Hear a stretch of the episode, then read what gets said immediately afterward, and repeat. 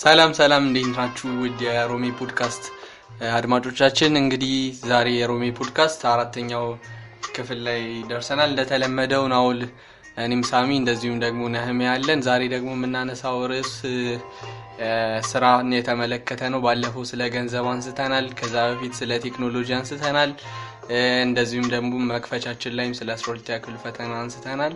በዛሬው ደግሞ ክፍላችን ላይ ስለ ስራ እናነሳለን። ስራ ፈጠራ ወይም ደግሞ entrepreneurship እና ስራ መቀጠር ወይም ደግሞ employment ስለ እነሱ እያነሳሳን እንቆያለን፣ እንወያያለን። እናንተም በእነዚህ ርዕሶች ላይ ተነስታችሁ መወያየት ትችላላችሁ።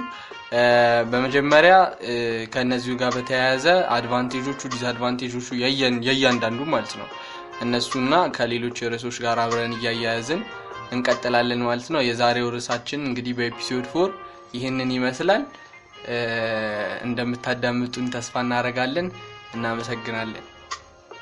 እሺ እንዴት ናችሁ? ሰላም ነው። አለን አለን አለን። እንግዲህ ዛሬ አርብ ነው አይደል? episode four episode four ሳምንታችሁ እንዴት ነበር? አሪፍ ነበረ። ሳምንታችን ደስ ይል ነበር። ምን አዲስ ነገር አለ? አዲስ ነገር አንተን ጀምረ አንዳንድ ጥያቄ ልጠይቃችሁ እያሰብኩኝ ነበር እና ከርዕሳችን በፊት ማለት ነው። አዎ እዛ ከመግባታችን በፊት እስቲ ትንሽ እናወራበት። እ፣ ሰርግ ሰሞኑን እያየው ነበረ። በጣም ብዙ ሰርግ ነበረ እና አንዳንድ የማይገቡኝ ነገሮችን እስቲ እናንተ ልጠይቃችሁ። ሰርግ ላይ ይቺ ካርዷ ላይ ማለት ነው የደስታችን ተካፋይ ሁኑ ምናምን ሲባል እናንተ ምንድን ነው የሚመስላችሁ? ደስታቸው። አላ ስላገቡ ነው ምናምን በስልክ ደውለን እንኳን ደስ አላችሁ ማለት አንችልም? እዛ ላይ ሞመንቱ ላይ ስትገኝ ደስ እንደዚያ ይመስላችኋል? በስልክ ደውለ እንኳን ደስ አላችሁ ከምትላቸው ይልቅ እዛው ተገኝተ ለእነሱም የሆነ ደስታ ይሰጣቸዋል ብዬ አስባለሁ። ግን የደስታችን ተካፋይ ሲባል ታዲያ ደግሰው ብር አውጥተው ምናምን የደስታቸው ተካፋይ እነሱ አይ ያው ጥሩ ልምድ ነው ብዬ አስባለሁ። አሁን የደስታችን ተካፋይ ያው ሰርግ ደስታ ነው፣ ሀዘን አይደለም። ስለዚህ እነሱ የሚደሰቱበትን ቀን ማለትም እንደውም ከሙሽሮቹ በላይ በተለይ ቤተሰብ ነው በጣም የሚደሰተው የሆነ ልጆቹ ምናምን ነገር የሆነ ለወግ ለማድረግ በቅተው እና ያንን እንትን ለማለት ደስታዬን ተካፈሉልኝ በሚል ግን የሆነ ሁሉም ስለተለመደ ሁሉም ካርድ ላይ ይጻፋል እንጂ ግን አሁን አንተ የሆነ አሁን ለምሳሌ የዘመድ ሰርግ ሄድክና የደስታችን ተካፋይ ሁኑ ተብለክ ተጠርተህ እርግጠኛ ነህ ደስተኛ ምናምን ሆነህ ነው እንትን የምትለው? አይደለም? ግን እንዳቀራረብ የደስታችን ተካፋይ ሁኑ ሲባል አንተም ተደስተ ከእነሱ ጋር አላ የሆነ እንድትቀላቀል ነገር አ- ገባኝ እኮ። no የእነሱን ደስታ እንዳይ ነው እንጂ አይደለ? እነሱ ደስታቸው የሆነ አንድ success ነው አንድ success ነው marriage። ስለዚህ ያንን እነሱ ደስተኛ የሆኑበትን ነገር አብረሃቸው ማሳለፍ ማለት ነው። ማለት ባዶ ቤት ብቻቸውን ደስተኛ ነኝ ብለው ቁጭ ማለት ያን ያህል እንትን አይደለም ኧረ፣ ስለዚህ እነሱ ደስታቸውን ከሌላው ሰው ጋር አብሮ share እንዲያደርጉ ሌላውንም ሰው ጎረቤትም ዘመድም ያውቁትንም ሰው ምናምን ጠርተው ያንን የኔን ደስታ ተካፋይ የሆኑ ይመስላል? ነው በቃ ማለት ግን የሆነ እኔ ግን ሲመስለኝ አሁን ለምሳሌ የደስታችን ተካፋይ ሰርግ ስጠራ ምናምን አላ የደስታ ተካፋይ ምናምን ለመሆን አይደለም የሚሄደው ለመብላት ነው የሚሄደው። ከምሬ ነው። ለመሰለ ለመሰለ አላ በቃ የሆነ ስ- ስ- ስበላ ነው እኔ ደስ የሚለኝ እዛ እኮ እንጂ አላ እኮ ደስታቸው አላ እኔ እንጃ አይ- አይመስለኝም ለእኔ። ካልበላ አንተ ደስ አላለም ማለት ነው። አይደለም ይመስ- የሚመስለኝ እንደዛ ነው። ገብተዋል አላ ሰርግ ለእነሱ ልበላ ነው የሚሄደው። ነው። አላ አንድ ደስታ ነው። ምክንያቱም አሁን ለምሳሌ ጎረቤት no እ፣ ከዛ በፊት ሌላ ሰው አሁን ሰፈር ውስጥ ምናምን ነገር ያገባ ሰው ካለ ቤተሰብ የእነሱ ቤት ሰርግ ሄዶ በልቷል። ስለዚህ አንተም ደግሞ እነሱም ደግሞ በተራቸው ደግሰው ሌላውን መብላት አለባቸው okay። ስለዚህ ያ አንድ ትልቅ እንትን ስለዚህ ከብዙ motive ነው ማለት ነው? ከብዙ motive ነው እንደዛ የሚሉት ወይስ ከአንድ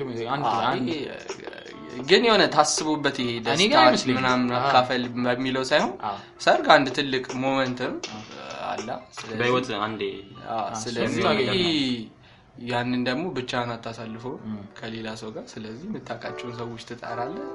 የደስታ ተካፋይ ማለት እንግዲህ ይህን ይመስላል። እንዲሁ ያኔ ሌላ እንደውም የሚደብረኝ ነገር ከሰርግ ከስር ሲጻፍ ምናምን ነገር ምን ለህፃናት ቦታ ለ- ለልጆች እ፣ ድሮ እግዚአብሔርን እኔ እሱ ነገር በጣም ነበረ የሚገርመኝ። አ፣ ከአቅም አንጻር ነው ያው እንረዳለን። እሱማ ለልጆች ቦታ የለ ቦታማ አላቸው በደንብ ግን እኮ ሲመስለኝ እሱ ህጻናትን ከልክለው ሳይሆን ያው ህጻናትን በጣም መጥተው እንዳይረብሹ እና ደግሞ ቦታ ይዛሉ አይደል የሆነ ግን አሁን ነው እንዲሁም እኮ ለህፃናት ቦታ የለንም ማለት የነበረበት ያ፣ ኑሮ? በጣም አንተ ኧረ የሆነ ሰርግ ሄድኩኝና ማለት ነው። ከዛም በኋላ በጣም በቃ የሆነ ከዚህ በፊት የሄድኩት ሰርግ ነበር እና በሁለት ቢፌ ነው። በቃን እስከ ጥግን ያነሳሁት። ጭልፋም ነው የሚያክለው እንትኑ ክትፎን እስከ- እስከፈለግከው እንትን ትላለህ። ግን እዚህኛው ላይ አላ አሁን ደግሞ life expensive ነው። በጣም ብዙ ነገር ነው የምታወጣው እና ካለው ዋጋ አንጻር ደግሞ ምንም አይገናኝም። እዛም በቃ እኔ ደግሞ ራሴ ማደርግ መስሎኝ እዛ አይደለ?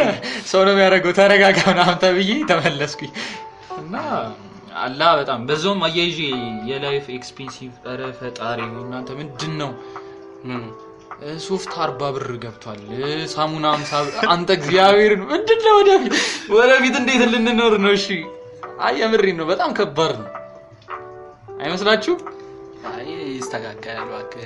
ያህል ማለት ሁሉም እያወራው ስለሆነ አይደለም። እኔ በጣም over አልሆነ አለ አሁን ሶፍት 50 40 ብር አውጥተህ 10 10 ብር ነበረ የሆነ በእኛ ጊዜ በእኔ እናንተ በ10 ብር ምሳ ጥግብ ብለን እንበላለን ነበረ። ግን አሁን በ10 ብር ጭራሽ ነው የእውነት ትዝ ይለኛል አዎ። እንትን ለስላሳ ገዝተን ብስኩት ገዝተህ ከዛ ብስኩት ገዝተን እንዴ ከዛ ቀኑን ሙሉ ያውላል በቃ እሱ። ከ- ለስላሳ በብስኩት በዳቦ ምናምን በልተን ማለት ነው። ከዛ እንደገና ተርፉን ማስቲካ ምናምን ገዝተን አዎ ከምር እኔ እና ሳሚ በደንብ አሳልፈናታል ያችን ጊዜ።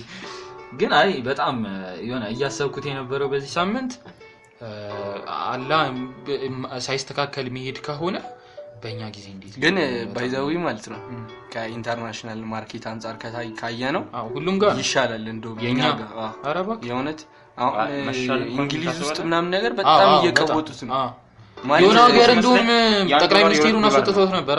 አዎ ኧረ no ሳይሆን የውጭ ሀገሮች ማለት ነው በጣም ይብሳል ምልህ እነሱ ጋር ኑሮ በጣም እንትን ነው ይሄ ምንድን ነው ትናንሽ ነገሮች ራሱ በጣም ውድ ናቸው። ጸጉር ቤት ሄደ ምናምን ጸጉር ለመቆረጥ ምናምን ነገር እ፣ 15 ዶላር ምናምን ምናምን ነገር አስቡ። 15 ዶላር እኮ ማለት መታው። በእኛ ስትመታው በብላክ እንደሆን ከመታኸው በጣም ብላኩማ ከዛ በሀምሳ ብትመታው ሰባት መቶ ሀምሳ ብር ማለት በቃ እንደዛ ነገር። በሰባት መቶ ሀምሳ ብር ነው ጸጉር የምትቆረጥ ግን እኮ እዛ እኮ አሁን ለምሳሌ የሆነ ፍራፍሬ ላይ አንድ ሁለት ዶላር ከጨመረ ነው በጣም አጋን ነው የሚያወሩት እና አንድ ዶላር ማለት ስንት ብር ነው? ለእነሱ አይደለም ለእነሱ እኮ normal ነው። ታዲያ? ሳሚ ለእነሱ ዶላር ማለት አላ በጣም አይደለም። እኛ ጋር አንድ ብር እንደሆነ ነው የሚመስለኝ እነሱ ብሩ የሚያገኙት የመግዛት አቅም አለ የነሱ ግን ደግሞ ብዙ አያገኙትም። ብዙ አያገኙትም። በደንብ ለፍተው ሰርተው ነው። እኮ- no ለፍተውም ሰርተውም ብዙ አያገኙትም ማለት ይሄ okay በዶላር አላ የሆነ- ያህል ያገኛሉ ምናምን አለ። እንደውም በኋላ ከምናወራው ርዕስ ጋር በደንብ እንትን ስለሚል እናወራበታለን። employment ላይ እና በጣም ደግሞ አላ ይሄን ሁለት ሳምንት ሶስት ሳምንት ምናምን አላ የቴክኖሎጂ company ዎች በጣም እየከሰሩ ነው ካያችሁ ከሆነ ብዙ ኪሳራ ሜታ ሁላ ወደ 11 ሺህ ሰራተኞች ሊያሰናብት እንደሆነ አይቻለሁ እና አዎ። ሜታ እኮ በስማ እንደውም እኔ የሆነ ጊዜ የሰማሁት ከባለፈው ሁለት ሳምንት በፊት መሰለኝ መቶ ምናምን ቢሊዮን አጥቷል። አረ ትዊተርም በጣም ትዊተር አንድ ሚሊዮን user አጥቷል። እንትና ኤለን መስክ ከገዛ በኋላ እሱማ ግን ጭራሽ ግን verification ምናምን በጣም ዶላር ምናምን ግን ስምንት ዶላር ስምንት ዶላር? ያ ግን እንትን ይላል እንትን ይላል። እንደውም የትዊተር ይሻላል ኪሳራ? አዎ በጣም በጣም ልክ ግን የነዛ ግን በጣም ከባድ ነው። የሜታ ሜታ? ማለት ጉግልም በአንድ በኩል ይሄ እንትን የሚባል ቻታቸው ትዝ ይላል? ጉግል ሃንጋውት ነው የሚባል? እሱን አሁን አወጡት። ለምን እንደሆነ አላውቅም። በጣም ብዙ user አለው። ወይ ተክተውት ይሁን በ chat በጉግል chat ይሁን አላውቅም አውጥተውታል እሱን። በቃ አላ አሁን አፕልም ያን ያህል ጥሩ አይደለም ምናምን። አሁን እንትን የሆነ system ለውጥ እየመጣ ማለት revolution ነገር? revolution ሳይሆን የሆነ ቀስ እያለ አንዳንድ ነገሮች system ኦች እየተቀየሩ ነው። የዓለም system ምናምን ነገር በተለይ እነዚህ ትልልቅ company ዎች ላይ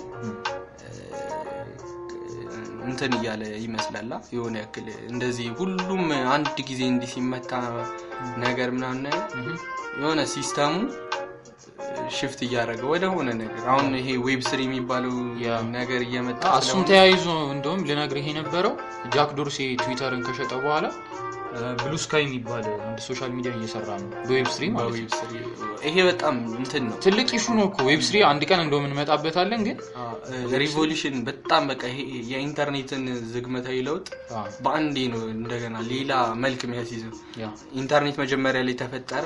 ከዛ እነ ማርክ ዙከርበርግ ምናምን ነገር ሲመጡ ደግሞ እነ ስቲቭ ጆብስ በቃ በጣም ብዙ ነገሩ ተለወጠ። አሁን ደግሞ ቀስ እያለ blockchain ሲስተሞች ምናምን ሲመጡ ደግሞ ይሄ እንትን የሚባለው system Web three የሚባለው ነገር ሲመጣ Web three በጣም ትልቅ እንትን ርዕስ ነው። ግን እንትና የከሰረበትም አንዱ ምክንያት እሱ ነው። ሜታ ሜታ Web three ነው። ማለት እንትን ነው። የሆነ አንዳንድ ጊዜ የሆነ ቢዝነስ ላይ እኮ ምን አለ? ጊዜውን መጠበቅ አለበት? የሆነ product ስታወጣ ጊዜውን መጠበቅ አለበት። ከጊዜው በጣም መዘግየት የለበትም። ጊዜውንም መቅደም የለበትም። ግን እንትና ይቀደም ይመስለኛል ግን ቢቀድም እንኳ ችግር የለም። ከሚዘገይ ከሚዘግ ከሚዘገይ የሚቀድም ይሻላል። አይደለማ። አሁን ለምሳሌ ከጊዜው ጋር ነው አሁን ለምሳሌ ማለት ነው ይሄ አሁን ዓለም አቀፍ market ኡ ላይ ፌስቡክ ተመልከት። ፌስቡክ normal chat አለው ብዙ system አለው ቪዲዮ አለው ብዙ ነገር አለው። ከዛ በአንድ ጊዜ ብድግ ብለህ Web three ላይ ስትሆን በጣም ከባድ ነው። ማለት ምን ያክሉ ሰው አፍሪካ ምናምን ነገር ተውና እዛው እነሱ ጋር በጣም globalization ኡ በጣም ጥግ ደርሷል የተባለበት ቦታዎች ላይ እንኳን ምን ያክል ሰው ይሄ metaverse የሚባለው ነገር ምናምን ነገር ቃሉን ቃሉን ምን ያክሉ ሰው ያውቃል ብዙ ሰው አይደለም። ከምን ያክል ሰው ይጠቀማል ምን ያክል ሰው እንትን ይለዋል? ምናምን ነገር ስትል በጣም ትንሽ ነው። ግን እንደዛ ሰው ጋር ገና ብዙ ሳይለመድ invest ያደረጉበት ብር ግን በጣም በቢሊየን ምናምን ነገር ነው የሆነ ስራ ሌላ ቦታ ሆኖ አንተ ሌላ ቦታ ሆነህ ላፕቶፕህን መጠቀም ምናምን ብቻ በጣም የሆነ ትልልቅ idea ዎች ይዘው መጥተዋል። ብዙ ሰርተውበታል ምናምን metaverse ላይ የሆነ እንትን ሌላ ሌላ ቦታ ሆነህ። ይሄ የአንተ avatar አላ ይሄ ስናፕቻት ላይ ነው avatar የምናውቀው። የአንተ avatar የየሰው avatar ኦች አንድ ላይ ሆነው የሆነ meeting ገና ነገር ይዘጋጃል በአካል ተገናኝተህ ይመስላል real ነገር ብቻ በጣም ብዙ የሆነ ብዙ አመታት ወደፊት ይሄ ከአምስት አመት በኋላ የሚሆነውን ነገር ነገር ነው።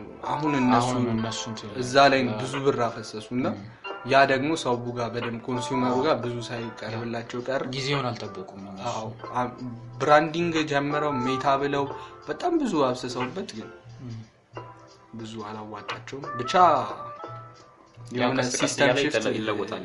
አዎ የሆነ system shift እየመጣ ይመስላል። እርግጠኛውንም መናገር ማለት እንትንም ምን ምን አየው መሰላችሁ? እንትን Dude Perfect የሚባሉት ታውቃቸዋለህ? አላውቃቸውም። ማን ናቸው? እ፣ አንድ የሆኑ የኮሌጅ አምስት ተማሪዎች ነገር አንድ ላይ ጓደኛሞች ናቸው እና ዩቲዩብ ቻናል አላቸው። ከዛን እነሱ ምን አደረጉ መሰለክ Blue Origin የሚባል የጄፍ ቤዞስ company አለ። የ space ነው። SpaceX ኤሎን መስክ እንዳለው እሱ Blue Origin ይባላሉ እና እንትን እንትን አረጉ። ሮኬት አምስቱም ቀስ በቀስ ተራ በተራ ማለት ነው። የአንደኛው ሮኬት ምን ያህል feet እየሄደ በጣም ትልቅ feet የሄደው Blue Origin እንትኑን ችሎት ወጪውን ችሎት space ጋር ደርሰው ይመጣሉ ማለት ነው። እና እሱን እያየው አንዱ ጓደኛቸው አሸነፈና ወደ ሰባት ሺህ feet ነው? ነው ሰባት ሺህ feet እንደዛ ነገር መሰለኝ ሮኬቱ ሄደው። እዛም በቃ አሰለጠን። ለሁለት ቀን እንትኑን አረጉት። ይሄ ምንድነው? በአደጋ ጊዜ ምናምን ማድረግ ያለብህን safety ምናምን እንትን አሉህና ከዛም በኋላ አላ በጣም የሆነ ፊልም ላይ እንደምናስበው አላ ይቺ ሞላላ ክብ ከዛን የሆነ እዛ ውስጥ ደግሞ ጥቁር ነገር የምናስበው earth ላይ ከ earth ውጭ ምናምን ያው universe አዎ። ከዛ እዛ ለስንት ሰዓት እንትን አለ። የሆነ ጊዜ አይቼ ነበር launch ሲያደርጉ። ጄፍ ቤዞስ እንደውም ነበር እዛ ውስጥ። የመጀመሪያ ጊዜ ሲጀምሩት ይመስለኛል? እዛን እንትን አለ ሮኬቱ ሄደና የላይኛው part የሆነ እንትን ላይ ሲደርስ ራሱ እንትን ይላል ይቆረጣል። ከዛም በኋላ ራሱ ከታች ሮኬቶች አሉት ይመለሳል ወደ መሬት ማለት ነው። እዛው በነበረበት ቦታ ሳይሆን ብቻ የሆነ በጣም ትልቅ farm ነው። ሰው አይኖርበትም። ምንም ቢሆን ጉዳት ቢደርስ ሰው የለም ማለት ነው። ከአደጋ ክልል ውጭ ነው። እዛን እነሱ ሲደርሱ አሁን ከሁለት መቶ feet በላይ ነው ሄዱት ም። ከዛም በኋላ እንትን ይላሉ በቃ አላ የምናስበው አይነት ምንድን ነበረ እንትኖች ብዙ ጊዜ ፊልሞች ምናምን የሚሰሩባቸው የሆነ space station ኦች ምናምን circle ነገር ይሄ alien ኦች ይመጣሉ ምናምን የሚባሉባቸው ነገር እንትን ከ earth ውጭ ሆኖ ሌላ ቦታ ላይ ማለት ነው? አዎ እንደሱ ነገር። አሁን ለምሳሌ ምንድን ነው ይሄ Bermuda Triangle የሚባለው ቦታ አለ እዛ አካባቢ ላይ ምናምን ታየ እንትኑ ልክ እንደሱ አይነት እቃዎች ናቸው እነዚህ። ይሄ የሮኬት launch ብራን ያደረጉበት normal ሮኬት አላ ከፊት ለፊት ሹልም አትባልም በሉም ነገር ያለች ነች። ግን እነሱ ላይ ነው ያሉት። ከዛን የላይኛው ነው ወደ ላይ የሚሄደው። እና space ሄዱ የምር space ሄዱ። ከዛ እንትን ቀበቷቸውን ፈቱ ምናምን። ያለ float ምናምን gravity እንደዛ አድርገው ምናምን በቃ ደስ ብሏቸው። ከዛን ሲመለሱ አላ ይመለሳሉ። ከዛም በ- እዛ farm ላይ በ balloon ይወርዳል ቀስ ብሎ ማለት ነው እና እሱን እያየው የምር አላ በጣም የሆነ ፊልም ምናምን የገሃዱ ዓለም ነጸብራቅ ይባላል። ግን እኔ አይመስለኝም ነበረ ከሰማይ በላይ ምናምን ነገር እንደዛ የሚሆን። እና የምርም በካሜራ ሲያሳይ ምናምን እራሱ ቁጭ። እና በጣም ገርሞኝ ምናምን እያየሁት ነበረ እንትናቸውን YouTube channel ኣቸውን። እና እሱም አንድ የሆነ የገረመኝ እንትን ነበረ ጄፍ ቤዞስ ለዛ ነው እንዴ ታዲያ ከአማዞን CEO ነቱ የወረደ ይመስላል። አይመስለኝም። እዛ ላይ በደንብ SpaceX ን compete ማድረግ ከፈለገ። አሁን እሱ እንደውም ይሄ የ bio technology ላይ ነው በጣም የተሰማራው። በጣም ብዙ ፈንድ አድርጎ ሞትን ለማስቀረት እየተመራመሩ ነው። ሴልን ምናምን እንትን ለማለት እና እሱን አይቼ ነበረ ይመስላል ግን እኔ የሆነ ከተፈጥሮ ህግ ውጭ ሲሆን አይመ- አይመስለኝም። የሚሆን አይመስለኝም። ግን በጣም እየለፉበት ኢምቢሊየን እያፈሰሰበት ያለው በዛ እንትን እንደሆነ አውቃለሁ። ደግሞ ይደብራል ለነገሩ እነሱ ምን አትፈርድባቸውም። ማለት ይደብራል። እሱማ ይደብራል በጣም። ማለት አሁን ሰው ዝም አይ ዝም ብለስ መኖር ሰ- የሆነ አዲስ ነገር ሲኦልም ከሆነ ሲኦል ነው። እና እንትን የዓለም ዋንጫ እየመጣ ነው። World Cup። እና እንትና ሳሙኤል ኤቶ የካሜሩን አይደል እንትን? ፕሬዚዳንት አይደል? እንበላለን እያለን አ፣ እሱን አይቼ እኮ ገርሞኝ እኮ ነው። ያርግላቸዋል ከእንትን ጋር ነው የምንጋጠመው final። ሞሮኮን ሞሮኮ ከሞሮኮ ጋር ተጋጥመን አሸንፈን እንበላለን ምናምን እና በጣም ደስ ዘጠኝ ቀን፣ ዘጠኝ ቀን yeah exact ቅዳሜ ነው የጀመረው? አዎ ካታር የ- በስመ አብ። ማን ከማን? ሁለት መቶ ቢሊዮን በላይ ነው ከማን ጋር ነው? የመጀመሪያው ጨዋታ ነው በጣም በጣም። ኢኳዶር መሰለኝ እርግጠኛ አይደለሁም ኳታር ራሱ ነው መሰለኝ። እኮ ኳታር መክፈቻማ አዎ። እና ካሜሮን ከነ ፈረንሳይ group አይደለች? በጣም ይከብዳል እኮ አለ ከነሱ group። ግን ልታደርገው ትችላለች በጣም ትዝ ይላል እኔ ትዝ ይለኛል ከአፍሪካ ቡድን ጋር ያለኝ ትዝታ መቼ መሰለህ? 2010 እ፣ የዛኛው ዓለም ዋንጫ ማለት ነው። South Africa ያዘጋጀችው 2010 በ- በእነሱ okay የኛ መስሎኝ ነበር። 2010 አዎ አዎ ትዝ አለኝ። 2010 በእኛማ ሩሲያ አሁን ያ እኮ ከአንድ ዓመት 2010 በእነሱ ደግሞ እንትን South Africa። South Africa አምና ማለቴ አራት ዓመት በፊት Russia። Russia ከዛ በፊት ብራዚል። ብራዚል ከዛ በፊት ያለው ማለት ነው። South Africa። South Africa። አይደለም ነው ከ2014 2018 2014 yeah yeah 2010 ልክ ነው። እና እዛ ጨዋታ ላይ እንትን ወደ ግማሽ ፍጻሜ ጋና ልትገባ ስትል ትዝ ይላችኋል? ከማን ጋር የተጋጠመች ከኡራጓይ ከዛ አሳሙጂያን penalty ምንድነው? መቱት እና ኳሱን ሊገባ ነገር ነበረ። ከዛ ሱዋሬዝ በስነ ስርዓት ተወርውሮ በእጁ መለሰው ማለት ነው። ከዛ- በእጁ መለሰው።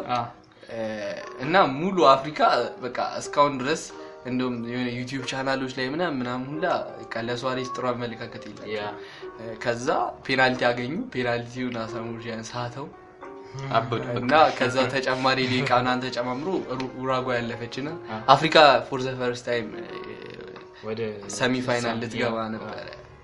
እና የሆነ እንትን ላይ ደርሰዋል የአፍሪካ ክለቦች? እኮ እንትን ክለቦች ሳይሆኑ ብሔራዊ ቡድኖች እንትን ድረስ ነው በቃ እስካሁን ድረስ ጋና ነች ብሩክ የተጓዘችው። ያኔ?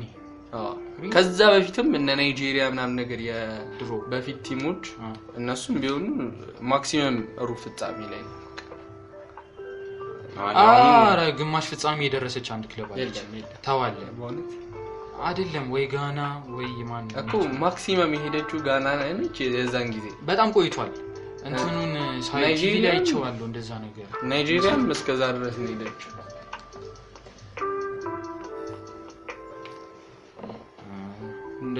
ናይጄሪያ እንተ እስከ እንትን ሄደችው። ናይጄሪያ ሳይሆን ጋና በቃ። እሺ የዘንድሮ ማን ማን አለ? ጋና አለች ሴኔጋል አለች። ግብጽ? ካሜሩን- ግብጽ በሴኔጋል ነው የወደቀችው። ከዛ ቀጥሎ እንትን ሞሮኮ አለች። ሞሮኮ አለች። ቱኒዚያ አለች። ቱኒዚያ አለች። አምስት ናቸው። ግን ሁሉም ለእንትና ነው ለሴኔጋል አለ? አይ ሳይሆን ኢትዮጵያ ውስጥ እኔ ግን ቱኒዚያ ይመስለኛል። no ኢትዮጵያ ውስጥ ድጋፍ እኮ ነው በድጋፍ ሰዎች ለሴኔጋል እኔ ግን ቱኒዚያ ይመስለኛል። የሆነ ቢያንስ አላ የማይጠበቅ ክለብ የሆነ ነገር ያደርጋል ብዬ አስባለሁ። የሚያደርግ ይመስለኛል። የሆነ እንትን ላይ እያየሁኝ ቱኒዚያ ግን እንዴት አልክ አንተ? በጣም ጎበዞች ናቸው ናቸው ግን ካየሁት ጨዋታ አንጻር ምናምን ጎበዞች ናቸው ቱኒዚያዎች ምናምን በጣም። እሱማ ጎበዞች ናቸው ግን እኔ ያልኩት በድጋፍ ነው። በድጋፍ ደረጃ? አፍሪካ ማለት ከተሳታፊ ሀገራት ውጭ ያለ አብዛኛው የሚደግፈው ሴኔጋልን ነው። እንደውም የሆነ poll ተሰርቶ ቴሌግራም ቻናል ላይ መንሱር አብዱል ቀኒ ላይ ነው መሰለኝ። ዋንጫ የትኛውን የአፍሪካ ቡድን ትደግፋላችሁ ምናምን ነገር ተብሎ almost ከሰባ percent በላይ የሆነው ሰው ሴኔጋልን ነበር the least ደግሞ ቱኒዚያ አስራ ሶስት ሺህ በላይ vote ማለት ነው ለሴኔጋል የተሰጣት ጋናም ደግሞ አይ ቀጣይ ካ- ካለው ሁኔታ ካላት አቋም አንጻር እኮ ነው አስራ- አዎ፣ በጣም ካላት አቋም ደግሞ ለእኛ ትቀርባለች ማለት ከሌሎቹ አንጻር አሁን ቱኒዚያ ሞሮኮ ምናምን ነገር የሆነ ያክል ወደ አረብ ነገር ይሄዳሉ። ነው ቱኒዚያ እና ሞሮኮ እንደዛ ናቸው ግን ጎበዞች ናቸው ደግሞ። no ጉብዝናቸውን ማን ያልክድም ግን ካሜሮኖችም ካሜሮን- ከጋና አንጻር እንደውም ካሜሮን ይመስለኛል ካሜሩን በጣም አሪፍ ላይ ናቸው። እንደውም የሆነ ማን ነበረ ስሙ? አስር ቁጥራቸው እንትን ሲል ነበረ። እኔ ሳላ ብዙም አይመቸኝም ነው። እንትን ይሄን ያክል ትልቅ የሚባል ስራ አልሰራም። እኔ በሱ ቦታ እኔ እንደሱ ትልልቅ ሳላ ሊቨርፑል አይደል የሚጫወተው?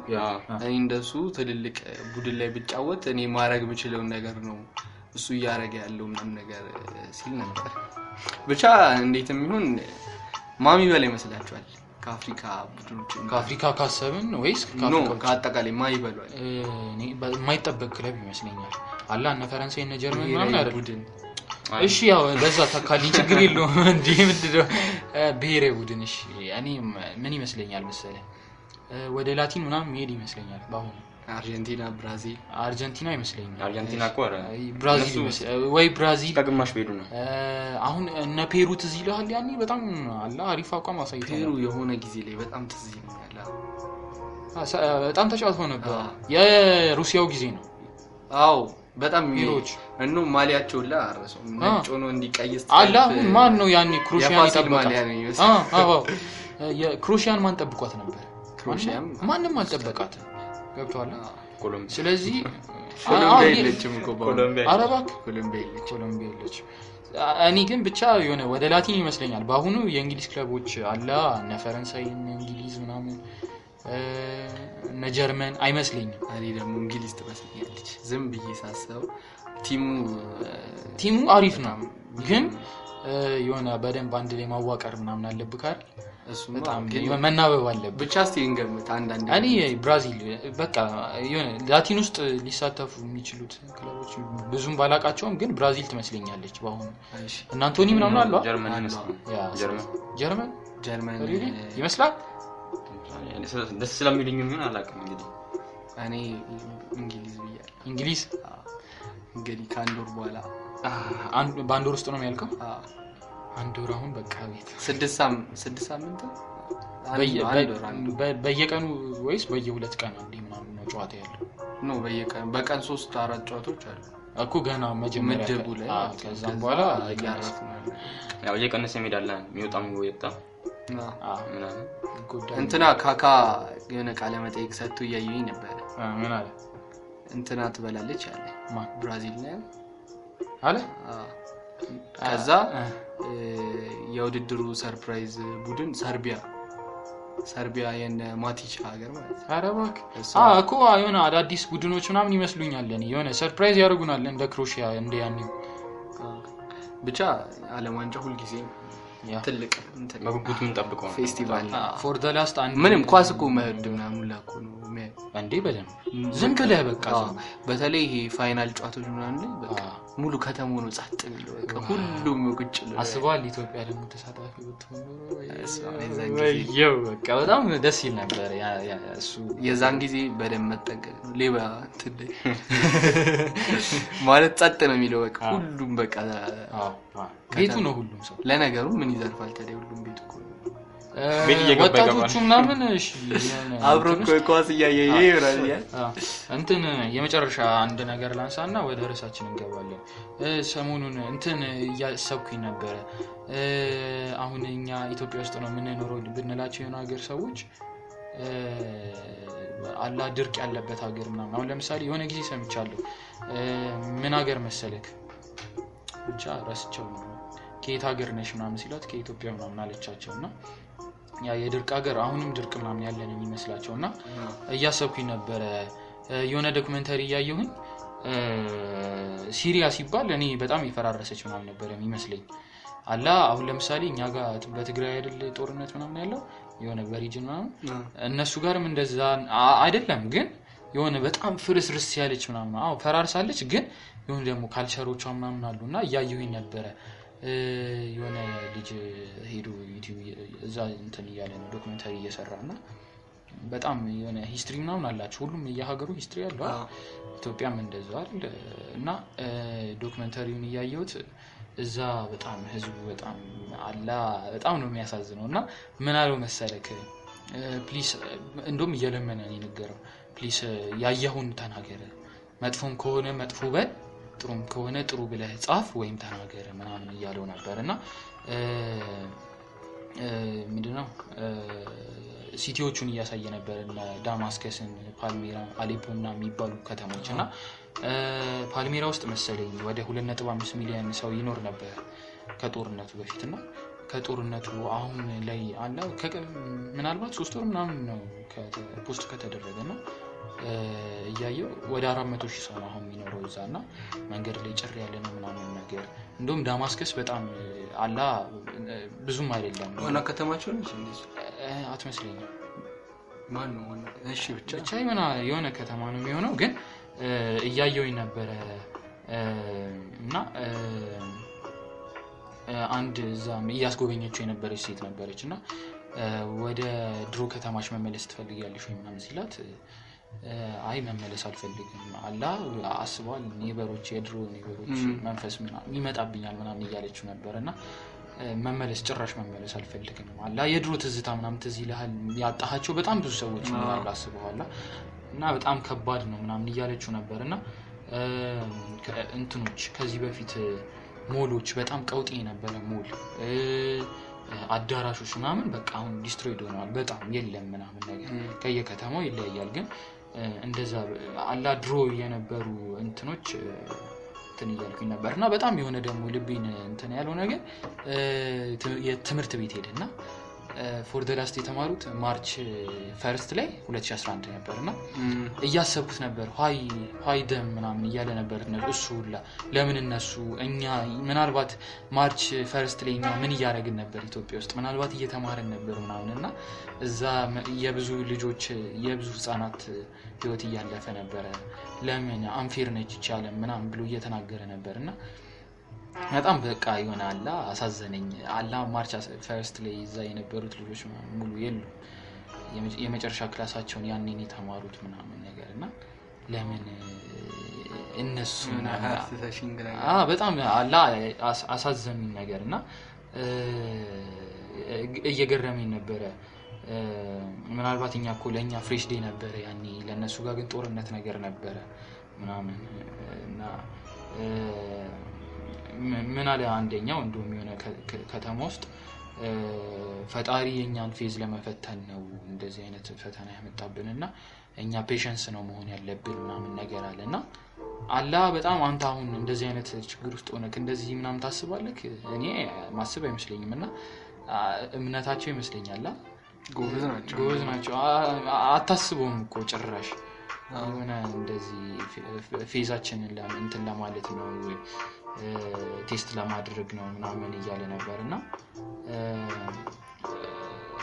እዛ ያሉት ሰዎች hope አለን መኖር ይፈልጋሉ ምናምን ነገር አለ።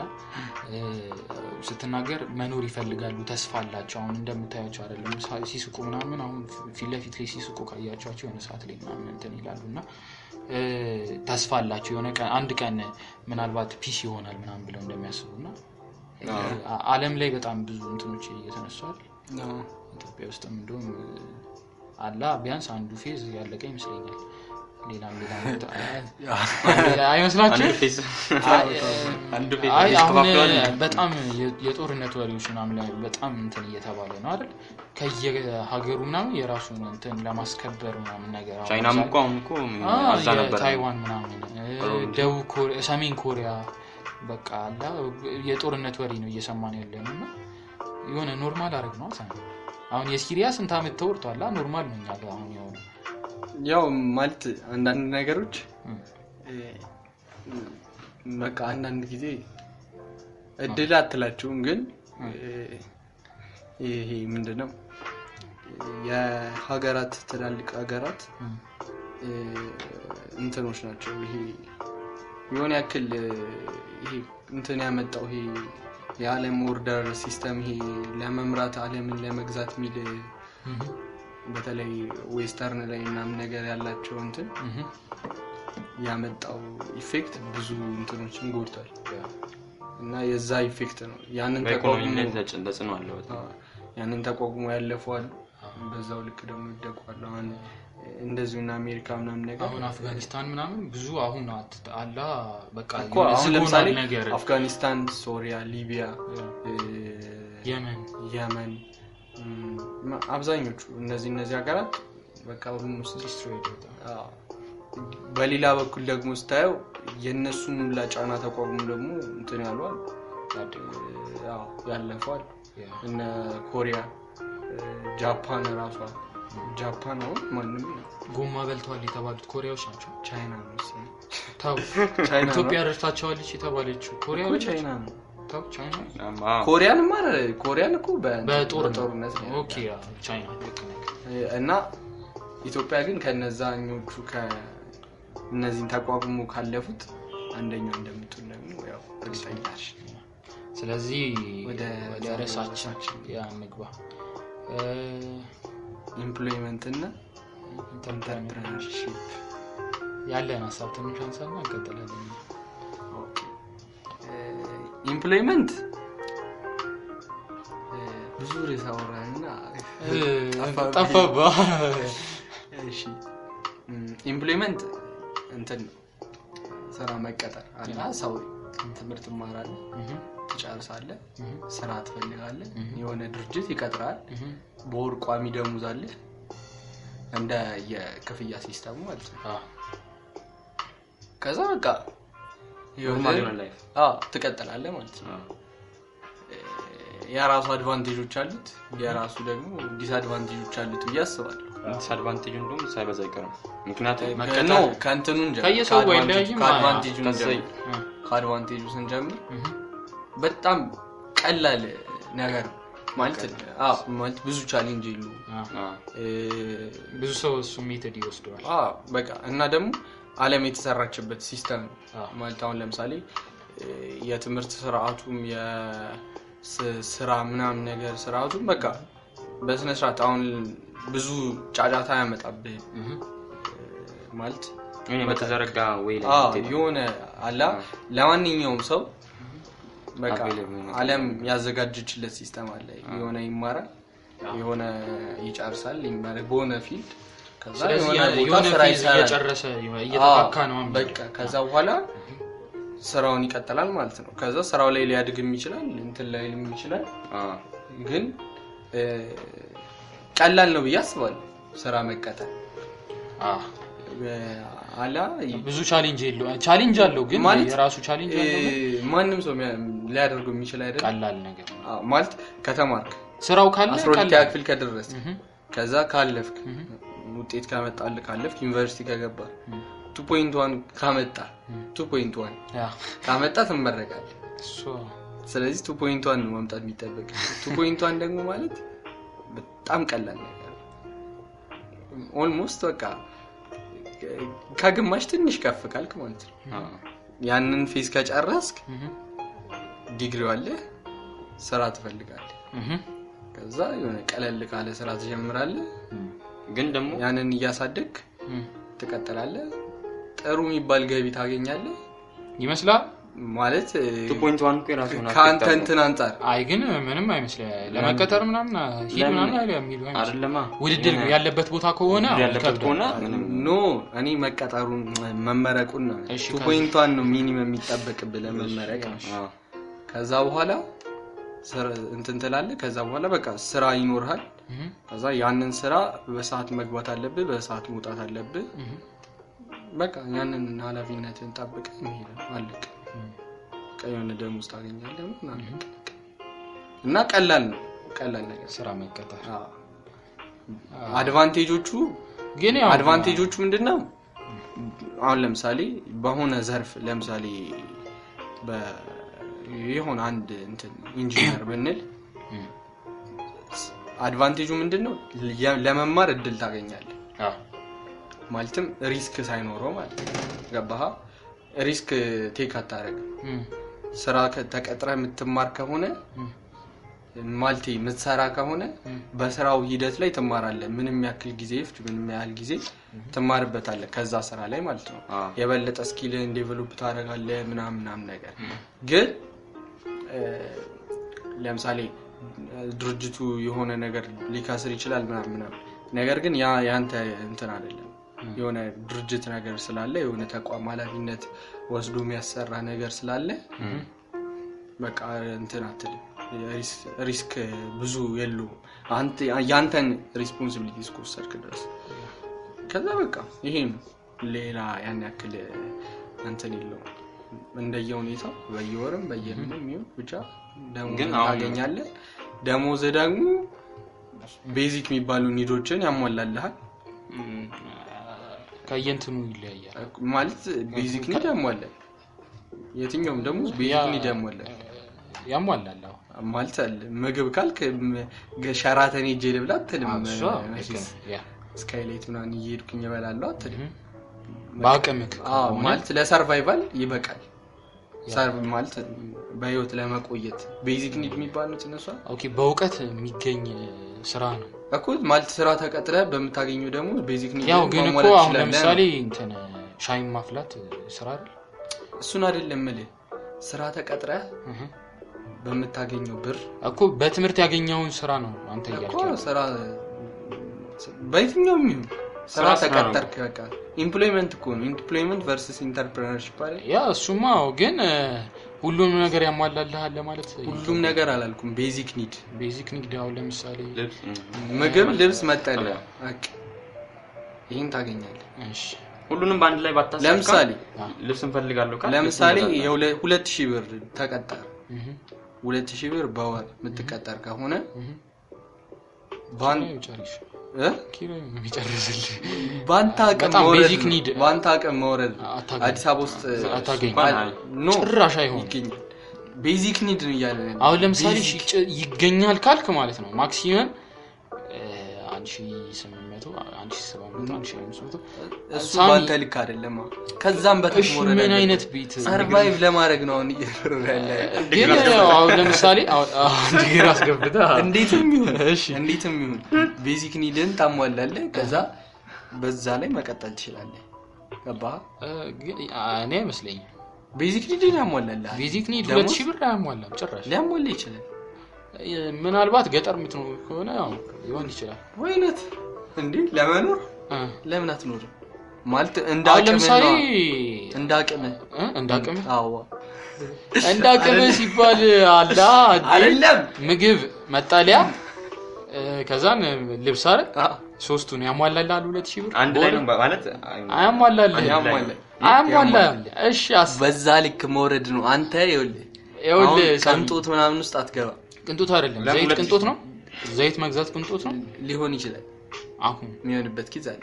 እና ታዲያ basic need ህን አያሟላልህ እንደዛ ቢሆን no ስለ survival ነው እያወራ ያለው። እሺ ያው survive ማድረግ። እሺ ግን በ survive በዛ ውስጥ ሆነ አሁን ለምሳሌ ሁለት ሺህ ብር survive ያደርገኛል ልትል አትችልም። ምናልባት ሊያኖርህ ይችላል። ትተኛል? አይደለም? ለምሳሌ ቤት ምናምን ልትከራይበት ትችላለህ። ምግብ ግን እንደፈለግ ምናምን ልትበላ እና ትችላለህ ምንድን ነው እንደፈለግ basic need እኮ አይደለም ምግብ በሶስት ቀን በቀን ሶስቴ መብላት እንትን ነው ልትለኝ እያልከኝ? እንደፈለግ ነው ያልከው እንደፈለግ ስለ ነፃነት ሊኖር ይገባላ በቀን ሶስቴ መብላት ነፃነት ሊኖር በቀን ሶስቴ መብላት ትችላለህ። በቀን ሶስቴ ትበላለህ። በሁለት ሺህ ብር ትበላለህ። አትበላ ትበላለህ። ቤቱ ሳይኖር ነው? ቤቱ ሳይኖር ነው ትበላ አንተ ጭራሽ የቤት ባለቤትም ለመሆን ያምራል no አይደለም። ኪራይ ኪራይ አሁን ለምሳሌ አስለው ሳሚ። ጭራሽ ነው ማይሆነው አይደለም። ለምሳሌ እሺ አንተ እያወራ ያለው እኔ በዛ ልክ መውረድ ትችላለህ በፊት በደንብ survive ትችላለህ። መውረድ ትችላለህ እንዴት ብለህ ነው የምትወርደው? አትወርድም። ትችላለህ። ወረድክ፣ አንተ አስለው አሁን ለምሳሌ አስለው ለምሳሌ አሁን ሁለት ሺህ ብር ሲጀመር አንድ ስራ ቦታ ተቀጥረ ሁለት ሺህ ብር የምታገኝበት ስራ ምን አለ? cashier ምናምን ይኖራል። እሺ። አይ በመቀጠር እንኳን እኮ መነሻው አራት ሺህ ምናምን reception ምናምን። አረ reception የት? ለምሳሌ እንትን guest house ስ ቢሆን ሆቴል ግዴታ መሆን የለበትም። ገዝተው ራሱ ሁለት ሺህ ብር ይበልጣል። ከዛ ይበልጣል? አዎ። ጽዳት ለምሳሌ እሺ ቀጥልሽ ሁለት ሺህ ብር በወር እያገኙ እ። የሚኖሩ ሰዎች መኖርማ መኖር ነው ግን basic need ህን እያሟላክ አይደለም ልብስ እየለበስክ አይደለም ሳሙ ከኖርክ basic need ስለተሟላ ነው የምትኖረው። basic need ማለት እኮ በህይወት ለመቆየት የሚያደርግ ነገር ሶስቱ አለ። ሶስቱ እንደ basic need የሚወሰዱ እኮ ሶስቱ እንደ basic need ሶስቱን አታሟላም ሶስቱንም አታሟላም። ልንገርህ፣ በህይወት ከቆየ አንተ basic need ተሟልቶልሃል። አይ- አይመስለኝም። አይመስለኝም እኔ። basic need ተሟልታለ ማለት ይከብደኛል ማለት ግዴታ የለ። ግዴታ በህይወት ቆየክ ማለት basic need ተሟልታል ማለት አይደለም። ምግብ ሳትበላ አትኖርም። ግን ምግብ እየበላህ ነው በቃ። ትበላለህ። ሶስቴም ግን በ- አንዴም በላ ሁለቴም በላ በላ ነው። አዎ። እሱ የሚለ እንደዛ ነው ግዴታ ሶስቴ በ- ስለበላ okay በላው አሁን ማለት ለምሳሌ ሶስት ሶስቴ መብላት የሚባለው ነገር የሆነ ሰው ያመጣው ምናምን ነገር ሊሆን ይችላል እያልከኝ ነው ለምሳሌ አሁን እሱ ነው እንዳስለመድከው በቀን ሶስቴ መብላት basic need አይደለም ማለት ትልልቅ ሀብታሙ ነው። በቀን አንዴ ሁለቴ የሚበሉ ሰዎች አሉ። አሁን እራት ማለት ብር ለምሳሌ አጥተው ወይ ምግብ አጥተው ሳይሆን ልብስ አሁን ለምሳሌ ከልብስ። አንጻር ልብስ በየጊዜው መቀየር በየጊዜው አይደለም ግን የሆነ አላ basic need ካልክ የሆነ ያህል እንትን የምታደርገው በቃ በቂ በቂ የሆነ አላ በህይወት ላይ መቆየት በቂ። እሺ እንደዛ ማለት ይችላል ተው ብቻ። እሺ ለምን ከርዕስ እንወጣለን? እና employment ላይ ጫና የለውም የምልህ ይሄንን ማለት survive ታደርጋለህ በህይወት ትኖራለህ እሺ። ያንን ከዛ እያደግህ እኮ ትሄዳለህ ሁለት ሺህ ብር ላይ stuck አታደርግም። ስራውን እየለመድክ ስትሄድ ገቢክ እየጨመረ ይሄዳል ምናምን ነገር ከሆነ ከአስር አመት በኋላ የሆነ ትንሽዬ ቤት ምናምን ሊኖር ይችላል የራስ ቤት። ከዛ የሆነ ልብስ ምናምን ላያሳስብ ይችላል። ምግብ ምናምን ነገር እንደፈለግክ መብላት ልትችል ትችላለህ። ግን ማለት እያሳደግከው ሄደ ከሆነ ከአስር አመት በኋላ ማለት ስራው ላይ አንድ ቦታ ላይ ሳትሆን የሆነ ስራ ቦታ ጽዳት ሆኖ ጀምረው እኮ የሆነ ትልልቅ ፖዚሽን ላይ ደረሱ ልክ እንደሱ ልክ እዛ ጋራ ማለት እድሜ ልክህን አይደለም የሆነ በቃ ነገሮችን ቆጥበህ ምናምን የሆነ ታግለህ ምናምን የምታልፋቸው እነዛ ነገሮች። ያው እስከሆነ ራስህ ጊዜ ደግሞ ድረስ ነው። የምትገድበው ራስህ ስለዚህ survive የምታረ ለ survival የምትታገልበት ጊዜ ትንሽ ነች። ከዛ በኋላ ስራ ቅጥር ይሄ advantage አለው ነው in general disadvantage ኦቹ ደግሞ ወይም ደግሞ ሌላ የምትጨምሩት ሀሳብ disadvantage ኡ ጋር ስንሄድ የሆነ በቃ የሆነ እንዳልከው የሆነ በተዘረጋለ መስመር አይደለም የምትሄደው ለመቀጠር ከዩኒቨርሲቲ ወጣ ምናምን ቀጥታ ወደ ስራ ውስጥ ገባ ነው። ያ። ራስህ እንድታይ ሁሉም ጋር formal ነው እሱ ነገር? formal ነው ግን disadvantage ኡ ራስህ እንድታይ አያደርግም ብዬ ነው የማስበው። ምክንያቱም ለምሳሌ አንድ ስራ አጣ እንበል ስራ አጥተ ግን አንተ ማድረግ አሁን አብዛኛው ሰው ይህን አያስብም ይሆናል። እ፣ ራስህን ለምን ስራውን ማለት ከመ- ከመቀጠር ለመቅጠር ወደምን አትሄድም አንተ እሱ ወደ አይደለም ኢሹ ያለ አይደለም። ነው። እሱ ኢሹ ኢንተርፕረነርሺፕ ውስጥ ለምሳሌ ዲስአድቫንቴጅ ካሰብክ ሳን ዲስአድቫንቴጅ ካሰብክ እንደውም ምን መሰለክ አለ? በጣም አለ። ማለት እንትን እንደ ልብህ አትሆን ልብ ለምሳሌ ይሄ እንዴት ነው? supply እና demand አይመጣጠንም አይደል? ብዙ ጊዜ ስለዚህ ይሄ ምንድን ነው ከፍ ያለ ፍላጎቶች ከፍ ያለ ፍላጎቶች ለምሳሌ የሆነ መኪና ምናምን ነገር ልግዛ ምናምን ነገር ላትል ትችላል እሺ። እሱም እንትን ነው አንጻራዊ ለምሳሌ የሆነ ትልልቅ management ደረጃ ላይ የተቀጠረ ሰው በቃ ባንክን የሆነ በትልልቅ management ደረጃ መኪና ሊገዛ ይችላል። ግን ደግሞ ከዛ በላይ ያለው የ- ከሱ ከሚያስበው መኪና በላይ ሌላ መኪና ግን መግዛት አይችልም። አላ ገብቷላ disadvantage ነው። ሌላ እንትን አለብህ። ተቆጣጣሪ አለብህ ጊዜ ገደብ አለብህ። ሌላው ደግሞ አንተ ግዴታ መኖር አለብህ አንተ ከቀረ ስራው ይቀራል ብሩ ይቀራል። ስለዚህ ሁልጊዜ actively ስራ መስራት አለብህ ምናምን ነገር። ከሌለ የለህም ብሩም ይቀራል። አይደል? በጣም ብዙ disadvantage ኦች አሉ ሌላው እንትን ብቻ ከብዙ ነገር አንጻር ትቆጠባለህ። ብዙ ነገር ላይ employee ከሆንክ እንደዛ ነው የሚሆነው። እና life ከሆነ ጊዜ በኋላ routine ሊሆን ይችላል ይደጋገማል። ጠዋት ትነሳለህ ስራ ቢሮ ትገባለህ የተማሪም life እኮ እንደዛ ነው። ያው ነው። አይ የሁሉም ሰው life ካየክ employee ከሆነ ይደጋገማል ነገር እኔ ግን እንደዛ ይመስለኛል። መደጋገሙን ቆይ እንዴት መሰለህ እኔ ማስበው ማለት ነው። ትምህርት ቤት ለምሳሌ ተማርክ KG ገባ ከዛ የሆነ ክፍል ላይ ደረስክ routine ነው እሱም ሊሆንብህ ይችላል። በደንብ ነው። ግን ከምን አንጻር መሰለህ? ለምሳሌ አንደኛ ክፍል ያለ ልጅ ሁለተኛ ክፍል ያው ነው። ኤምፕሎይም ስትሆን ማለት ነው። ስማኝ employee ቆይ፣ ስትሆን አሁን ለምሳሌ ምን ልበል መሰለህ? ሁለተኛ ክፍል ቆይ ልጨርስልህ። ሁለተኛ ክፍል ለመግባት ብሎ ይማራል። ሶስተኛ ክፍል ከዛ የሆነ አስራ ሁለተኛ ክፍል ጨርሼ ተመርቄ ይሆናል ይላል። ከዛ ዩኒቨርሲቲ ለመግባት ይማራል። ከዛ ዩኒቨርሲቲም ሲሆን ለመመረቅ ከዛም ተመርቆም ደግሞ ስራ የሆነ ጥሩ ስራ ለማግኘት እያለ እያለ ይቀጥላል ገባህ? ነገር ግን ስራ መቀጠር ላይ ግን ስትመጣ ስራ ተቀጠርካ ከዛ በኋላ ለምን አቺፍ ታደርጋለህ? እንደየሰው ቢለያይም ግን ከዛ በኋላ ደሞዝ ከፍ ዝቅ ሊል ይችላል እንጂ የሆነ new የሆነ አዲስ የሆነ በጣም ይሄ motivate የሚያደርግ ነገር ብዙ የለም። ማለት ሁሉንም ነገር አግኝተሃል። በቃ አለቀ። የሆነ እዛ ጋራ ያልቃል ስለዚህ employment አይመስለኝም። ማለት እኔ ግን ምን መሰለህ? ነገር ለማግኘት ትፈልጋለህ? እኮ ስትሆን ማለት ነው። ምን መሰለህ? እሺ የመጨረሻው management ላስረዳክ የመጨረሻው የድርጅቱ ባለቤት ባለቤት እንኳን ቀጣዩ ላይ እንመጣለን። የድርጅቱ CEO አረጉ? ከዛን? ሌላ ድርጅት መክፈት ትፈልጋለህ? የራስህ ያን entrepreneurship አይደለም። እሺ እሺ ወደ እሷ entrepreneurship ስለዚህ disadvantage ወደዛኛው ርዕስ እንግባ። እሺ entrepreneurship ስራ ፈጠራ በጣም እሱ ትልቅ ርዕስ ነው ደስ ይላል። እና ስራ ፈጣሪ ስትሆን በጣም ው፣ በጣም ያደክማል አይደል? እንነሳ። entrepreneurship? እሺ ስራ ፈጣሪ ስትሆን ምን መሰለክ? mentor ኦች ያስፈልጋሉ ስራ ስትፈጠር አሁን ለምሳሌ in tech ኢንጂን በ tech ውስጥ ከሆነ በዛ ውስጥ ያለፈ ምናልባት ያንተን ችግር ያለፈ ሰው ያስፈልግሃል? እሱን ሳታገኝ ስትቀር ሁሉንም ችግሮች ብቻህን face ነው የምታደርገዋል ምናልባት team ክ ሊኖር ይችላል ከ team ጋር። face ስታደርገው ግን አላ ከጎንክ የሆነ እንትን mentor ያስፈልግሃል። በዛ እንትን በደንብ advanced የሆነ ሰውዬ። ግን ግዴታ ቆይ mentor ያስፈል- ያስፈልጋል ግዴታ አይደለም ግን ቢያንስ የሆነ በዛ መንገድ ያለፈ ሰው ለአንተ የሆነ እንትን መስጠት የሚጠበቅበት ይመስለኛል። ምክር ነገር ግን life ም ሊያስተምር ይችላል። እሱማ። ግን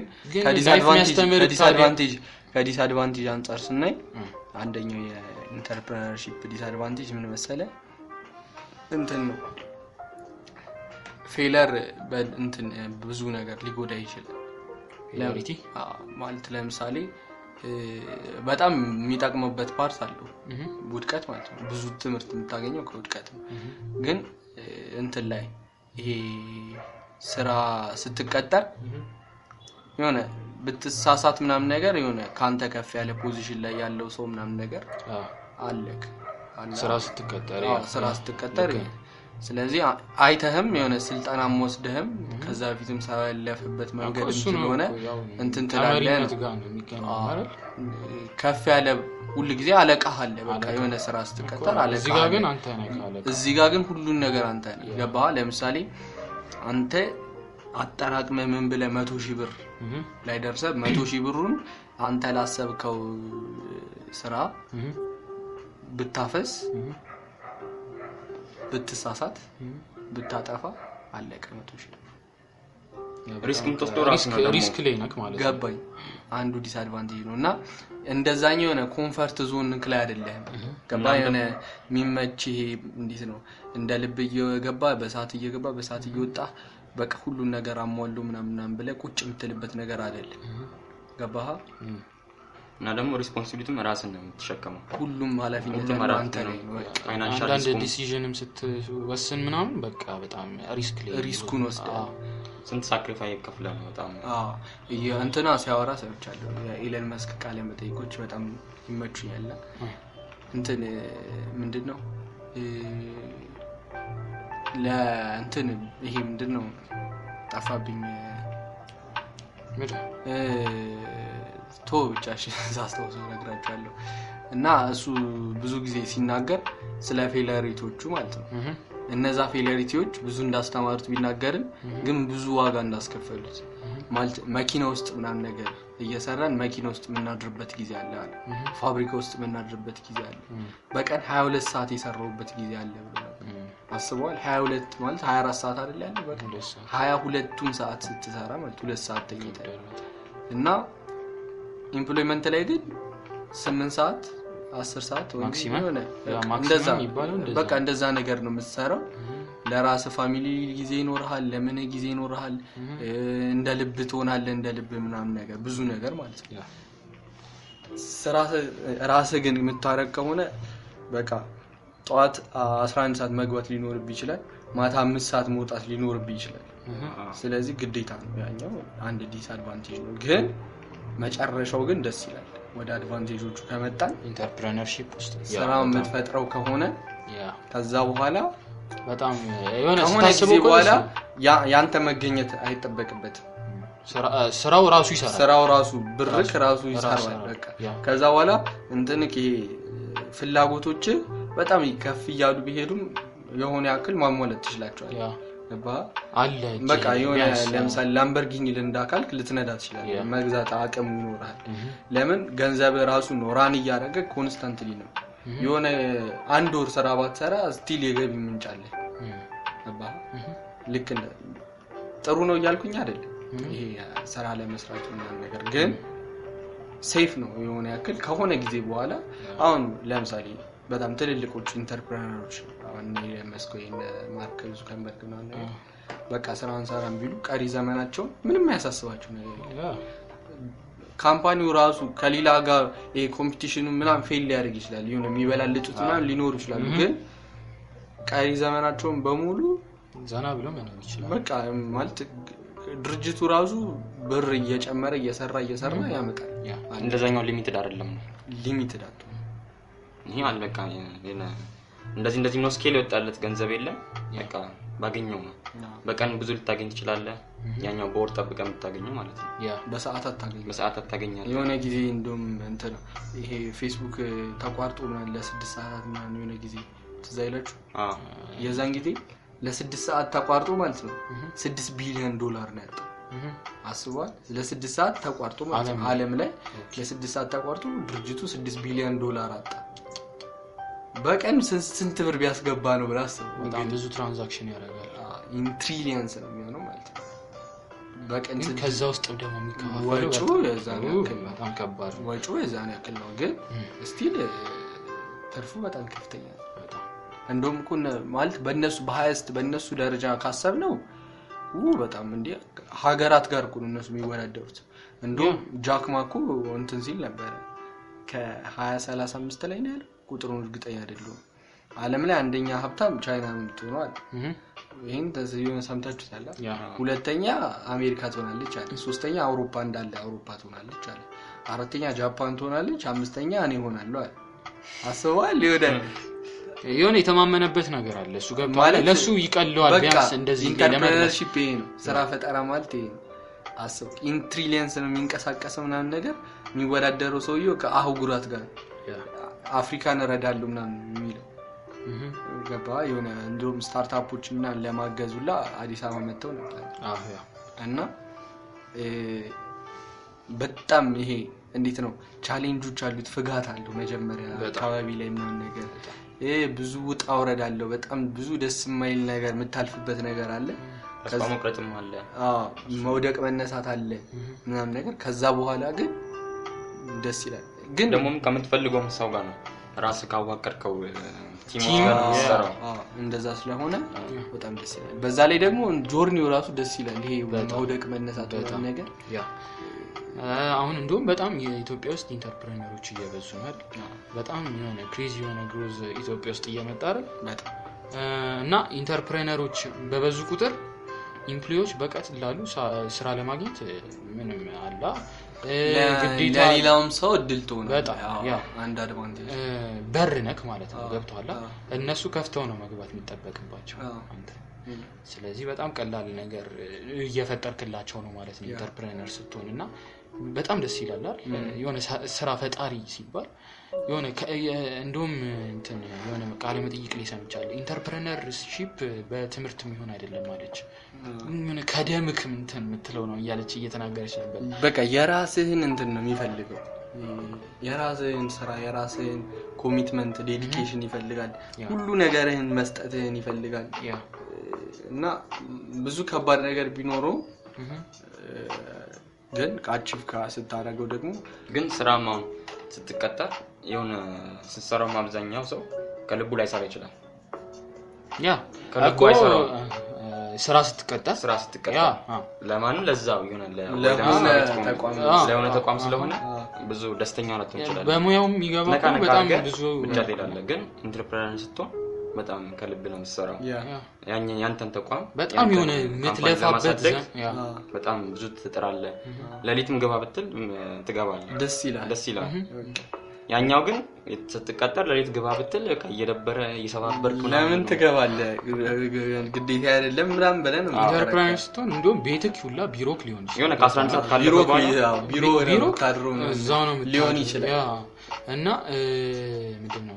ደስ ይልሃል። ቻሌንጁ ራሱ ደስ ይልሃል። እና ደግሞ ለ- ለ- ከሆነ ጊዜ በኋላ ለገንዘብ መስራቱን ላይ ታቆማለህ። ያ ግን በጣም የሆነ ከባድ ጊዜ ታሳልፋለህ ካላ የምትለፋበት ጊዜ በጣም ብዙ ነው። ምናልባት product ኡን ስታይ ግን deserve ያደርጋል። ፍጋቱ ምናምን ነገር የምታልፍበት challenge ምናምን ከምታገኘው output አንጻር አላ እዛ ጋር ስትደርስ ይሄ ምንም አይመስልህም። ግን ደም መጥፋት የሆነ መንገዱ በጣም ከባድ ነው።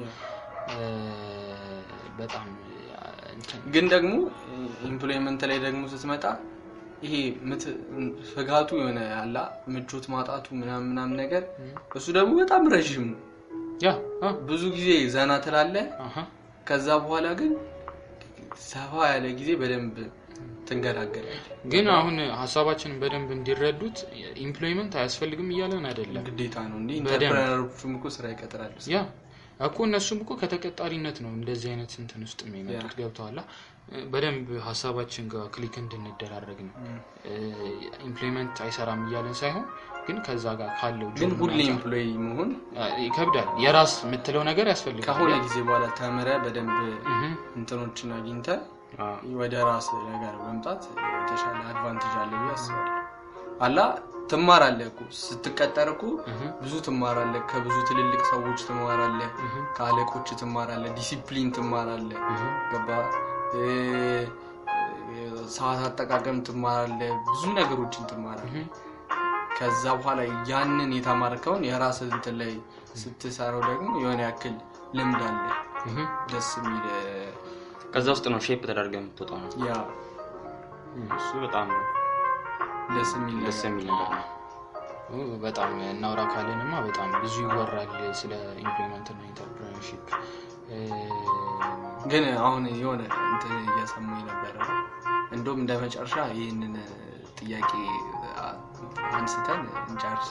እንጨርስሽ ለምሳሌ ስለ artificial intelligence አውርተናል ጊዜ በደንብ ባይሆን deep አልገባንበትም አሁን ዓለም ያው አብዛኛው እንትን አደለ ካፒታሊዝም አደለ የሚጠቀም yeah።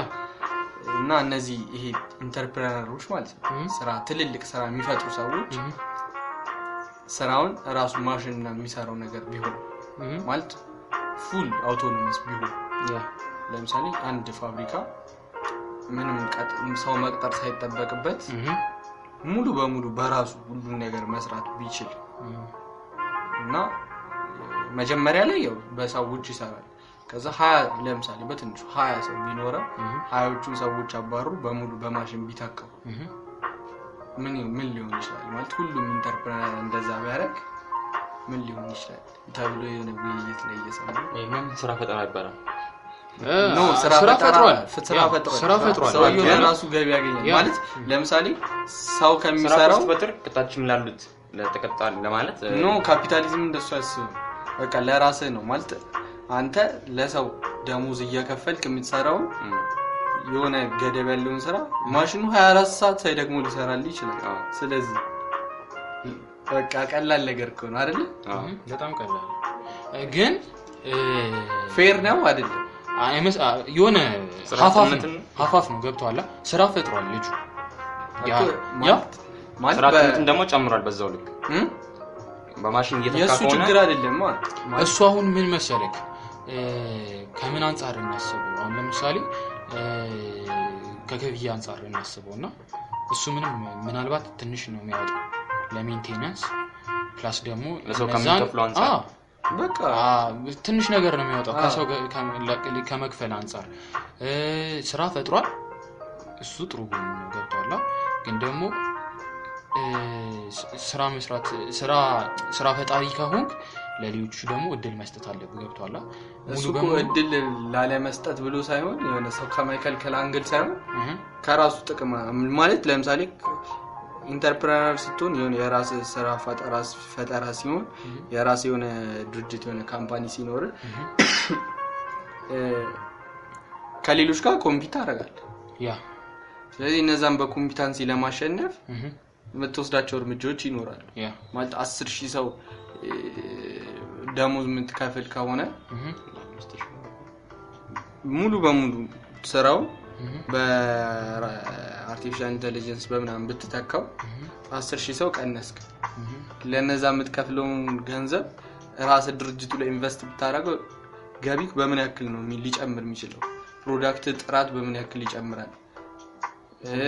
ብዙ ነገር ይጨምራል። የሰው ስህተት የምን የምን የምን ነገር ይቀንስልሃል። ስለዚህ እንትኑ ላይ ይጨምራል። ግን ባለፈውም እንዳልኩ እኮ ነው ቆይ ስለዚህ ከዛኛው አንጻር advantage ታገኛለህ። እሱ compete ለማድረግ ስትል ሳትወድ በግድ ትጥለዋለህ። አይ ደግሞ ልቀጥል እኔ fair አይደለም ደግሞ ብለህ ከገበያ ውጭ ነው የምትሆነው። ደግሞ ከ competency አንጻር የሆነ ያክል ወደኋላ ልትቀርም ትችላለህ።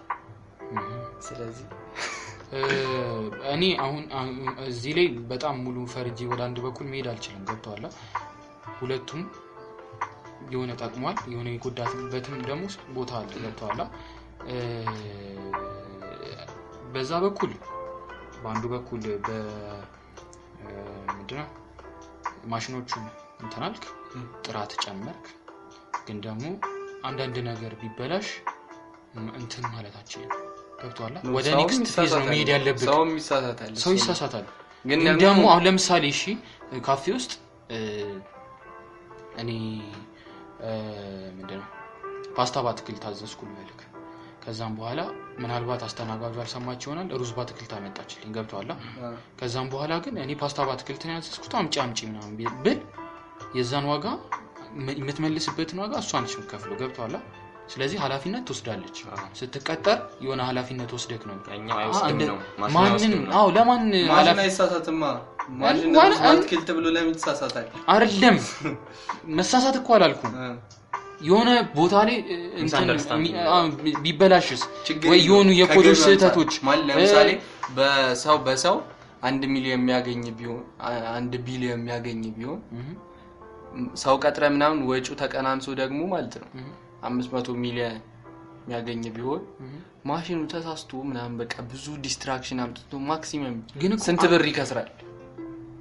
በቃ አስር ሚሊዮን ራሱ ቢከስር ሰውየው ስንት አለው? አራት መቶ ዘጠና አይደለም ዘጠኝ መቶ ዘጠና ሚሊዮን ይሄኛውስ አምስት መቶ ሚሊዮን ቢከስር safe ነው ማለት ነው። ማለት ከምታገኘው አንጻር እኮ ነው። ገባህ? አስር ሚሊዮን አክስሮ አስር ሚሊዮን ማለት በጣም ብዙ ብር ነው።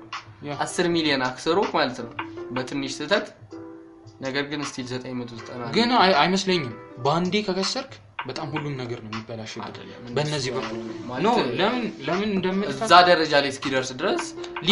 owner ኡ ምን ትሰራለህ? ስራ ምን ትቆጣ entrepreneur ስትሆን እኮ አንድ ቦታ ላይ አትቀመጥም። ገብቶሃል? አሁን እንደ ሰራተኛ ሆኜ እኔ እዛ ቦታ ላይ መሆን አልችልም። ገብቶሃል? አንድ ቢሊዮን እስኪ ከስር ድረስ ቁጭ ብለህ አንተን አትል ማለት assess ታደርጋለህ እኮ። ምን ላይ ነው? መንገዱ ችግር ላይ ወደዛ ስትሆን እሱን method አታስታውሰውም ሳሚ። ደግሞም system ኡም ራሱ የራሱ የሚነግርህ ነገር ይኖራል። እኮ ይኖራል። ግን communication ይኖርሃል ምናልባት እሺ እንትን no point ኤን ተረዳኝ ገባኝ እሱ። በቃ ስለዚህ ያኛው advantage አለ። የቱ? ማሽን ማሽኑ advantage አለው እያልከኝ ነው? እኔ በሁለቱም በኩል ብዙ እንትን ነገር ላለመጨመር ግን በሁለቱም በኩል አንዱ ባለፈውም እንዳነሳው አይደል አንድ ነገር ሲኖር ሁለቱም አንድ የሚጎዳ አለ አንድ የሚጠቅም አለ ብለሃል አንስተሃል። እኔም እንደዛ አስባለሁ በዚህ issue ማለት ነው። ስለዚህ እሺ እኔ ደግሞ ሌላ የሰማሁት ማለት ነው። አንድ ሰው ምን አለ? አንድ ማሽን አንድ ድርጅት ቢኖር ሁሉንም በ AI ምናምን ነገር ቢተካቸው ሌላኛውም ድርጅት compete ለማድረግ ሁሉንም በ AI ቢተካ ሁሉም እንደዛ ቢያደርግ አይሆንም። ሁል ቆይ ሁሉም ሰራተኛውን ቢያባር እነ- የተባረሩ ሰዎች አስበው ከዛ ሁላ ድርጅት ገቢ የላቸው ስለዚህ መልሰው የስ- የድርጅት ባለቤቶቹን product ኦች አይገዙም መግዛት አይችሉም ማለት ነው። ስለዚህ ድርጅቱ ራሱ ይከስራል ማለት ነው። እንዴ ብዙ አማራጮች አሉት። የ market place ኡ ግዴታ employee መሆን የለበትም። አይደለም ለመሰለ አይደለም። ግዴታ እኮ የ- የእሱ market የሚመጣው በ employee ኦች አይደለም። አይደለም። አብዛኛው? consumer employee ነው ላይሆን ይችላል። ነው። አለም ላይ ስንት percent ነው ስራ ፈጣሪ ያለው አንድ percent። እንደዛ ነገር እሺ አሁን ለምሳሌ አንድ ትልቅ company ከመቶ አስር ሚሊዮን በላይ። ስንት ሰው ነው የራሱን ስራ የሚሰራው ወይም business ኡን run የሚያደርገው? ኢትዮጵያ ውስጥ። አለም ላይ አለም ላይ አጠቃላይ። ወይም ደግሞ እሺ አሜሪካ አውሮፓ ላይ አብዛኛው ሰው የሆነ ቦታ የሚሰራ ነው። ትልልቅ ገቢም ቢያገኝ እኮ ግን ሳሚ አሁን ያለው አሁን ለምሳሌ እዛ ጋር የሚቀጠረው እና እዛ ጋር ደግሞ የሚገዛው ሰው ይመጣጠናል ይመስላል? የአንድ ሚሊዮን ብር አንድ ሚሊዮን ብር ደሞዝ እንግዲህ ብዙ አንድ ሚሊዮን ብር ደሞዝተኛ አንድ ሚሊዮን ብር ደሞዝ ከምትከፍለው ብለህ ድርጅቱ በሌላ በኤአይ ምናምን ነገር ቢተካው እና ሰውየውን ቢያስወጣው ይህ ሰውዬ ከሆነ ጊዜ በኋላ እንትኑ ብሩ አቅሙ አይችልም። የዛን ሰውዬ አሁን የመኪና የሚሸጥ ተቋም ቢኖር መኪናውን የሚገዛለት የለም ማለት ነው። ማንም ይገዛል። ያኛው entrepreneur ነው እየመጣ የሚገዛው። እንደዛ ደግሞ ትርፋማ አሁን እኮ አንተ እያልከኝ ያለኸው እዛ ሙሉ system ኡ shut down ያደርጋል ነው። እኔ የኔ ሀሳብ አይደለም። አይመስለኝም በሆነ angle ልክ ነው። እኔ ግን አይመስለኝም ምክንያቱም እነዛ አይደሉም እሱን እንትን ሲሉት የነበረ ማለት employee ኦቹ አይደሉም ነው። አይደሉም። ዓለም ላይ ስንት ሰው ነው ያለው እኮ? እሱን እኮ ሳሚ ይኸውልህ አንድ ድርጅት ውስጥ ለምሳሌ እሺ ስማኝ አንድ ቶ ስማኝ ቆይ ትዊተር ውስጥ ወደ 7500 ሰራተኞች አሉ። እሺ። 7500ም ለቀቁ ማለት ያ ሁላ ሚሊዮን user ይለቀቀ ማለት ነው? አያገኝም ማለት ነው? ልንገር ገብቶሃል? ልንገር አዎ እንዴት መሰለህ? አይሆንም። እንዴት መሰለህ? ስማ ይሄ ከዓለም አንጻር ነው የምናየው። ወይም አንድ ከተማ በቃ እንደ ዓለም ብለህ አስቡና አስር ሺህ ሰው አለ እንበል። እሺ። ከአስር ሺህ ሰው ውስጥ መቶዎቹ ከ reality አንጻር ግን እያረከው ብናወራ reality ነው አይደለም። reality አስር ሺህ ሰው የለም ሲጀመር ከዛ በላይ no reality ratio መውሰድ እኮ አስር ሺህ ሰው ቢኖር በሰባት ቢሊዮን አድርገን መስራት እኮ እንችላለን። ችግር የለውም። ግን በአስር ሺህ ነው አስር ሺህ ሰው ቢኖር ከአስር ሺው እሺ ቶ አንድ ሺህ ሰው እንትን ይሁን? አንድ ሺህ ሰው የራሱ entrepreneur ነው። እሺ። የራሱ ቢዝነስ አለው ምናምን ምናምን ከዛ እነዛ አንድ ሺህ ሰዎች ውስጥ አስር ሺህ አይደል ያለው? አስር አንድ ሺህ ስንቀንስ ዘጠኝ ሺህ ቀሩ። አዎ። ከዘጠኝ ሺዎች ውስጥ አምስት ሺው ስራ ሰራተኛ ነው። እነዚህ አንድ ሺህ ድርጅቶች ውስጥ የሚሰራ ማለት ነው። ስንት ስንት ሰው ይደርሳቸዋል ማለት ነው? አምስት አምስት ሰው። ገብቷል አ? አምስት አምስት ሰው ይሰራል። ስንት ሰው ቀረ አስር ሺህ ነበረ አንድ ሺዎቹ ስራ የፈጠሩት ናቸው። በእነሱ ስር አምስት ሺህ ሰው አለ። አራት ሺህ ሰው ቀረ። አይደለ? አስር ሺህ ነበረ። አራት ሺህ ሰው ቀረ። አራት ሺዎቹ ደግሞ መስራት ማይችሉ ናቸው። ቤተሰብ ህጻናት ምናምን ማለት ልጆች ይኖራቸዋል ቤተሰብ የሚያስተዳድሩ አይደሉ? እነዛ አምስት ሺዎቹም ሰዎች ስለዚህ ሙሉ ህብረተሰቡን ነካ ነው ማለት ነው። ከዛ እነዛ አንድ ሺዎቹ ሰዎች ስራ ፈጣሪዎች product ኣቸውን የሚያቀርቡት ይሄ ውሃ ፋብሪካ አለው። ያኛው ኤሌክትሮኒክስ ይሸጣል ያኛው ጫማ ይሸጣል ያ አልባሳት ይሸጣል። ያኛው ደግሞ ይሄ ፈርኒቸር ምናምን ነገር ያቀርባል። ሁሉም ብቻ የየራሳቸው ዘርፍ እንትን አላቸው ስራ የፈጠሩ ሰዎች ናቸው። ከዛ እነዛ ሁሉ ሰዎች ፈርኒቸር የሚሰራውንም ሁሉንም በ AI ምናምን በሮቦት ምናምን ተካው። ውሃ አንድ ፋብሪካ ምናምን ላይ ያለውንም እንዳለ ተካው። በእንትን ማለት ነው ስለዚህ ከአምስቱ ሰው አራት አራት ሰው ቀነሰን። አንድ ሰው የሆነ overall check የሚያደርግ ምናምን manage የሚያደርግ marketing ኡን የሚሰራ የሆነ ሰው ይኑር። ratio ስለሆነ አንድ ሰው ብቻውን ባይሰራ። ከዛ አንድ ሰው ወሰድና ስንት ሰው ልታባር ነው ማለት ነው? አራት ሰው። አራት ሰው አንድ ሺህ ሰው በአንድ ሺህ ድርጅት አራት ሺህ ሰው ይወጣል ማለት ነው። ስንት ሰው ቀረ ከተማ ውስጥ አራት ሺዎቹ አቅም የላቸውም ብለናል። ስማኝ አራት ሺዎቹ አቅም የላቸውም ያ፣ ህጻናት ተማሪዎች ምናምን ናቸው። አራት ሺዎቹ ከስራ ተባረዋል። ስምንት ሺህ ሁለት ሺህ ሰው ነው ያለው። ከሁለት ሺህ አንድ ሺህ ራሱ ኢንተርፕረነር ነው። አንድ ሺህ ሰራተኛ ነው። ስለዚህ በአንድ ሺህ ሰው አንድ ሺህ ሰው ራሱን አንድ ሺህ እንትኑን እያስተዳደረ ነው መቀጠል ይችላሉ። አሁን ለምሳሌ ማሽን የምተካው መቼስ የሆነ ትንንሽ ስራ ለመስራት አይደለም። ሙሉ ለከተማው የሚ- የሚበቃን product ነው የምታወጣው ያን ሁላ አወጣ ማን ነው የሚገዛ ገባ አሁን? አመንክ? አሳመነክ ገባህ? ብዙም እንትን ባልስማማበትም ግን no point ኡ ልክ ነው። ያ እሱ ስለዚህ ራሱን በራሱ የሚበላው ይሄ system ኡ ይሄ ካፒታሊዝሙ እንደዛ ነገር የሆነ የሆነ ትልቅ debate ነበረ ይሄ ነገር። ልክ ነው ልክ አይደለም ምናምን በሚል እና እንደውም እነ ባለፈውም አንስተነዋል ይሄ AI የሚጠቀሙ ድርጅቶች ታክስ ይክፈሉ ይሄ ሰዎችን ለሚያባሩበት ምናምን ነገር እየተባለ ነበር። ታክስ ከፍለው ለመንግስት ከዛ መንግስት የሆነ opportunity ዎችን ለእነዚህ ሰዎች እንዲፈጠር ነገር ግን still ስናየው የሆነ controversial ነገር አለ ብቻ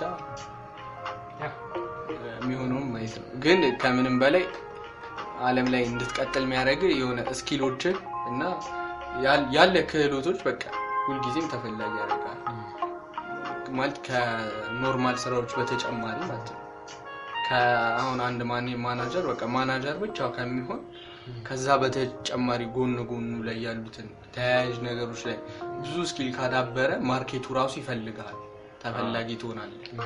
ስለዚህ more advantage ነው። ከዛ በተጨማሪ ደግሞ ከፍ ስትል ወደ entrepreneurship ደግሞ ካደግ ግን ሁለቱም የራሳቸው advantage የራሳቸው disadvantage አለ። እኛ እንደ አጠቃላይ ግን more entrepreneurs ቢበዙ ያ ጥሩ ጥሩ ስለዚህ በቃ ውይይት ነበር የዛሬ ውይይት ደስ ይላል። አንዳንድ እንደነዚህ አይነት ርዕሶችን አንስተን አድማጮቻችንም ያው በዚህ ሀሳብ እነሱም ያዳምጡን አዳምጡን አላውቅም። review ግን እየተሰጠን አይደለም። ማን ያዳምጠን ማን አያዳምጠን?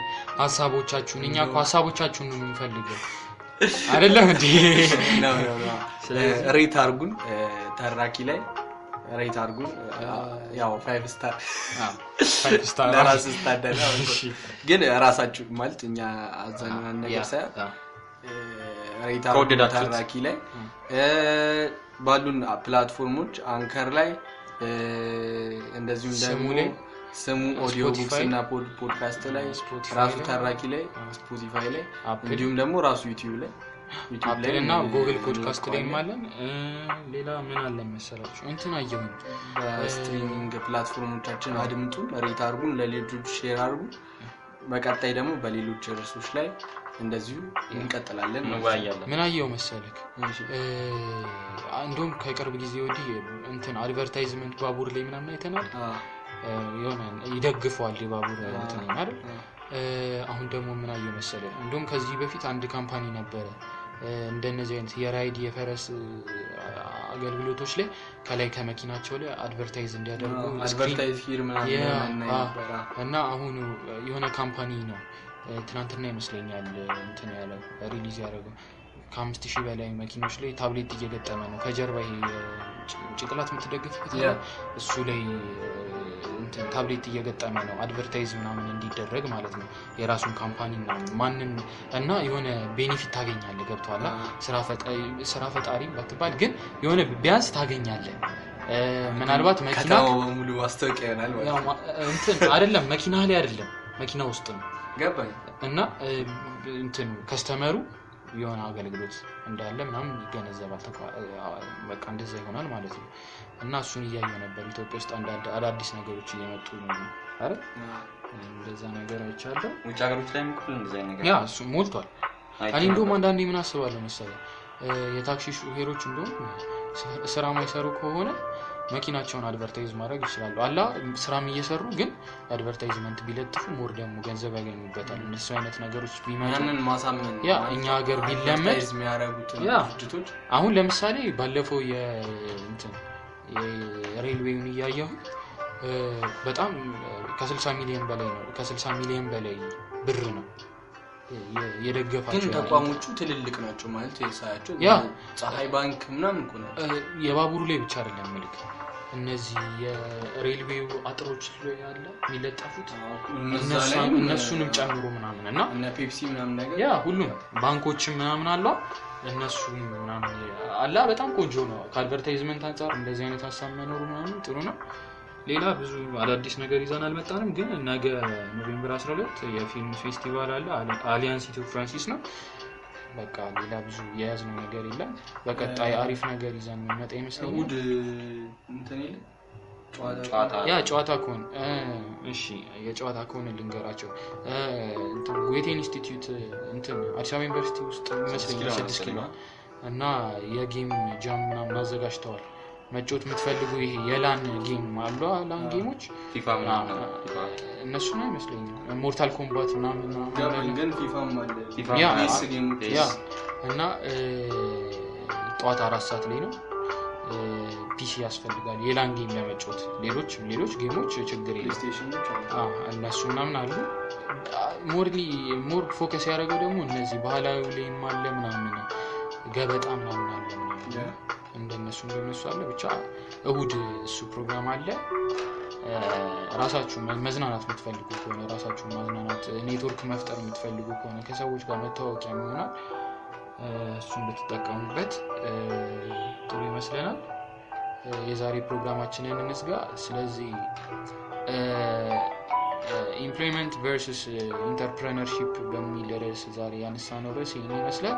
ብዙም ባ- ማንሳት ባንችልም ግን በጥቂቱ ያለንን ሀሳብ አንስተናል። ይጠቅማችኋል ብለን እናስባለን። ያለነው platform ላይ rate አድርጉ፣ በደንብ እንኖርበታለን። ስለዚህ የዛሬው ፕሮግራማችን ይህንን ይመስላል። በ next episode እስከምንገናኝ ቻው ቻው።